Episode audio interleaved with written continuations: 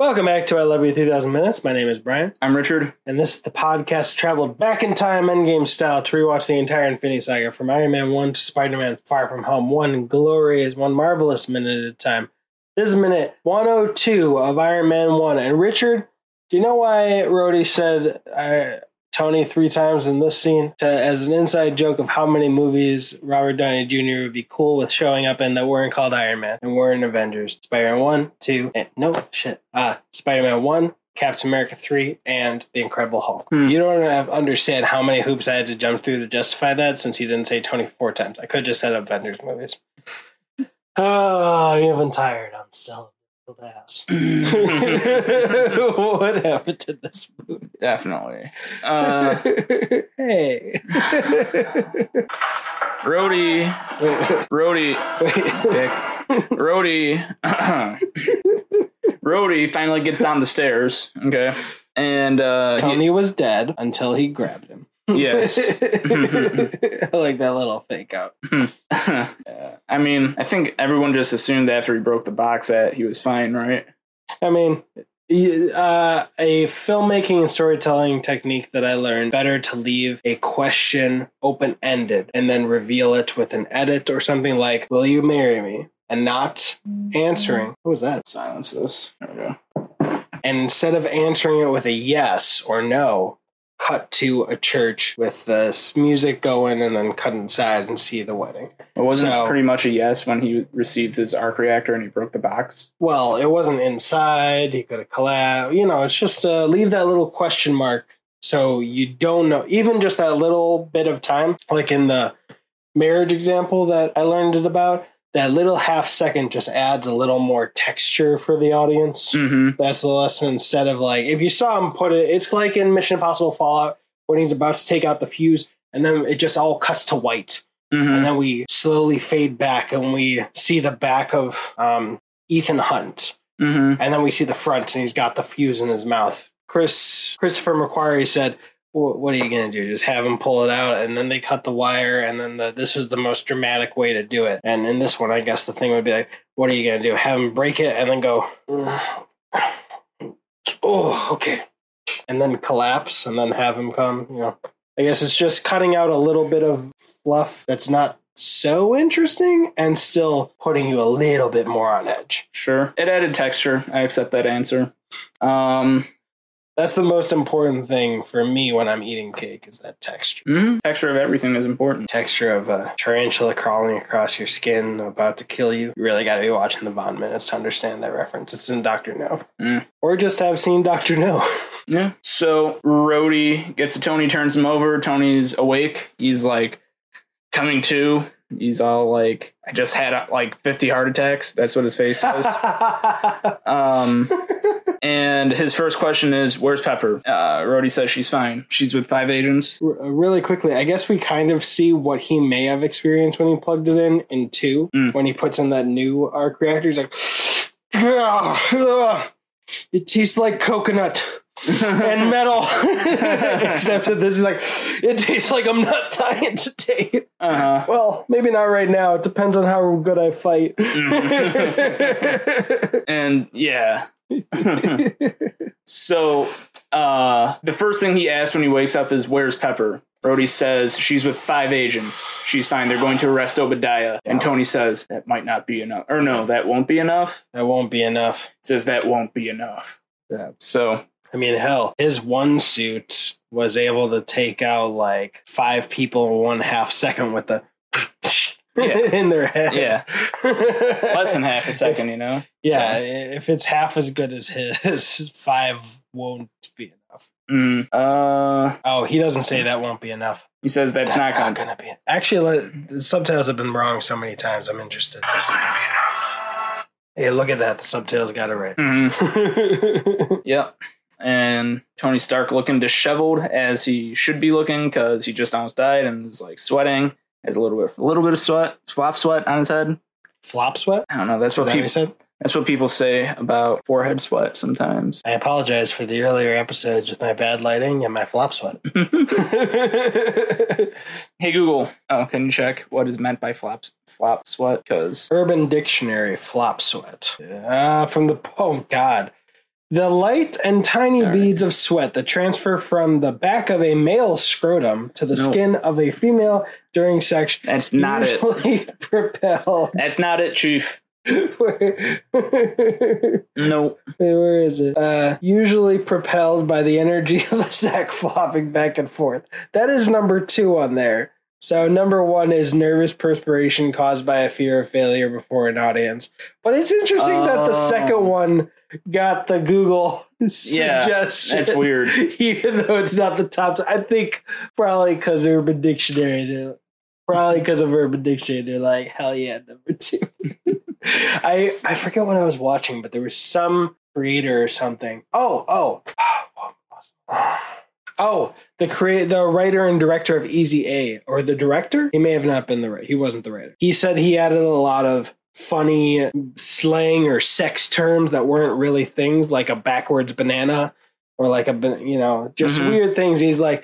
And it, I had the weirdest meetings. We would go through Urban Dictionary and be like, "What does this mean?" So I would just start putting in definitions of stuff I wanted to submit that wasn't salacious, so they would just approve it, or I'd look it up before I even submitted it. hmm Flop sweat, Sweat from being nervous scrotum. about flopping. Nervous about flopping. Yeah, you always want to give a the best performance if it's a consensual thing. If you if you, if it's not, then you don't want to be there. I'm gonna move on.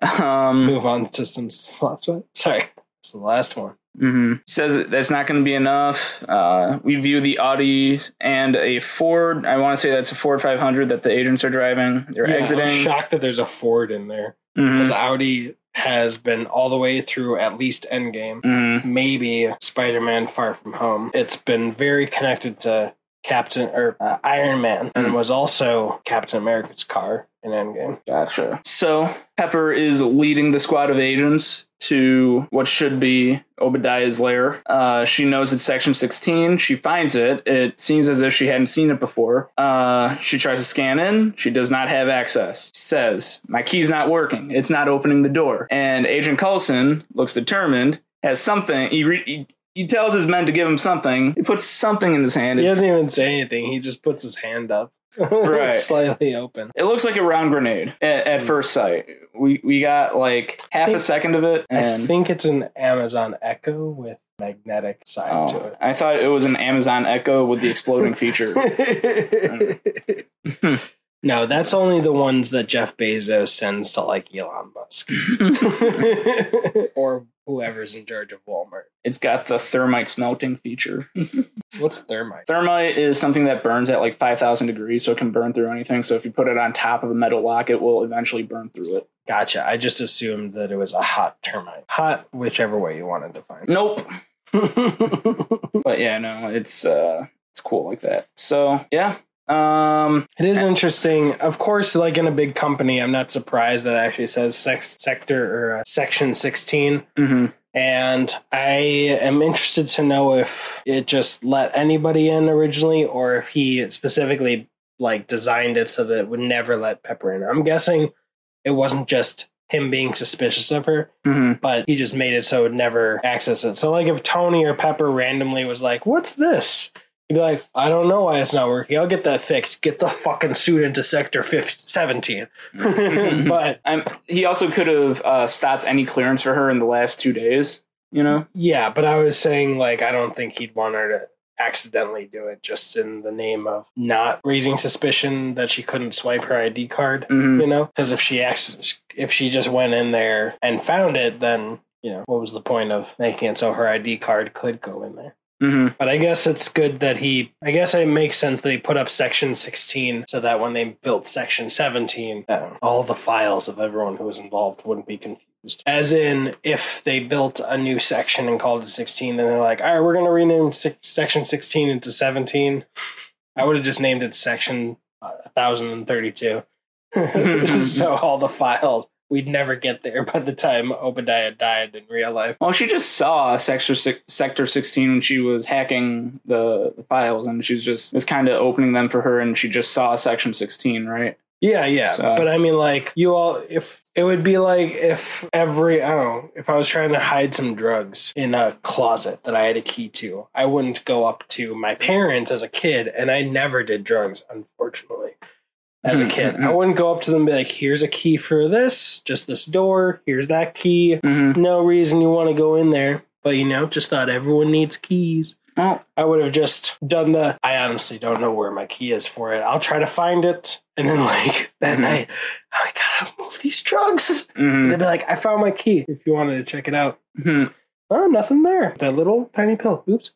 So you know some uh, sneaking techniques, huh? No, I was just trying to make it less espionage corporate and make it more normalized. You know. People can I- use those tricks if they work. I mean, yeah, that's what I'm. I mean. That's what I'm saying. I think he would just automatically, when he configured it, be like, "No, Tony and Pepper don't get access." Right. only this little group gets access, who I'm already in charge of, and who I would kill if they said anything about it. You would think normally they would have some sort of really high access. Um, and I mean, just I, that's why I was saying he might have changed it on her in the last day or two, you know, to like, or maybe just like in the last few hours to not raise any suspicion. Uh, because that's when shit really hit the fan was when she scoped out those files on the computer. Yeah. and he knew about it. So then after that, he's like, I got to stop this now. Boom, they're not having access to this room. But that's what I'm saying. I think it would be really dumb of him if he made it so they always had access. Because then they could accidentally just trip over it just walking into the room. but what if they just never go in there? I'm saying, like, I, I understand there's a there's not a lot of chance of someone just randomly going into hmm that room. But if he's worried about them finding out, he's got a ghost drive. But then he's just going to have this area that they can just randomly walk into and find it anyway. I think he would have just had it so they can't get in there to buy him some time if they accidentally tried to go in. Yeah, maybe. Maybe he's got a dummy idea of his own so he could pretend to swipe and be like, mine's not working either. I'll Mhm. get to the bottom of this. Could be. Um, I do like the sped up motion at around 49 seconds that zoom out. It's not Mhm. actually a zoom out, it's a dolly out hmm from the section 16 How can you tell? Um, I'm going to have to cut this out for sound, but when it zooms out, you can see that it's not. That it doesn't keep the lock perfectly in the Gotcha. center, which is what a zoom would be, but then Mhm. it's just kind of sped up. You can just tell by the, the Camera cameras, angle. the, ki- the camera's movement. Yeah, and Gotcha. there's probably some more technical details that I don't know, but like you can tell when it's a Rex extreme zoom out from like a Quentin Tarantino movie. hmm It just feels different. hmm But yeah, that's all I had. I thought them coming up to the arc reactor area was pretty cool. Yeah. Cars coming up, and obviously she can get them access into you know Stark Industries on her Mhm. own. Yeah, that was one detail I glossed over. They walked by the big arc reactor that apparently never worked, that they never got working. Uh, it does work, but it was never cost effective. So it's kind of like every single government project except for uh, the dam in Vegas. Really? Gotcha. What was it? Fort? Fort Knox. Is that it? The dam in Vegas. It holds a bunch of gold. They've actually, I learned recently, they moved it away from Fort Knox to Gotcha. some other place, but it is that big dam, right? Yep. Yep. Yeah, that apparently is the only government project that's ever been profitable. Which the purpose of government projects isn't to be profitable; is to serve the people and enrich people's lives. So, but that's literally the only one that's ever turned a profit. Whoever uh, designed that project should be proud then. I know. I'm sure they were massively undervalued and underappreciated. All right. One thing I did see is it says warning radio frequency radiation hazard. Maybe that's just some BS to get people away from the store. If you have a, oh, this is important for my daughter. If you have a pacemaker or other similar implanted device, do not go beyond this sign. Okay, so that's not a great deterrent. no. Uh, except for Tony, kind of a pacemaker. Sort of. It kind of keeps his heart alive. Sort of. That's true. Please requ- That doesn't look like request because it looks like there's an extra letter in there. I think Please request assistance and appropriate measures will be taken. And then the thing right behind on the other side is caution radioactive materials, but I can't see the small print there. Authorized technicians only. Again, these people have no respect for authorized technicians only signs. request. Should say authorized technicians and Obadiah. and Obadiah and Tony and Pepper and basically anyone who's cast in this movie with a speaking role. Yeah, I'm tired. Let's just go into the outro. My name's Richard. Mine's Brian. You've got an army. We've got a podcast.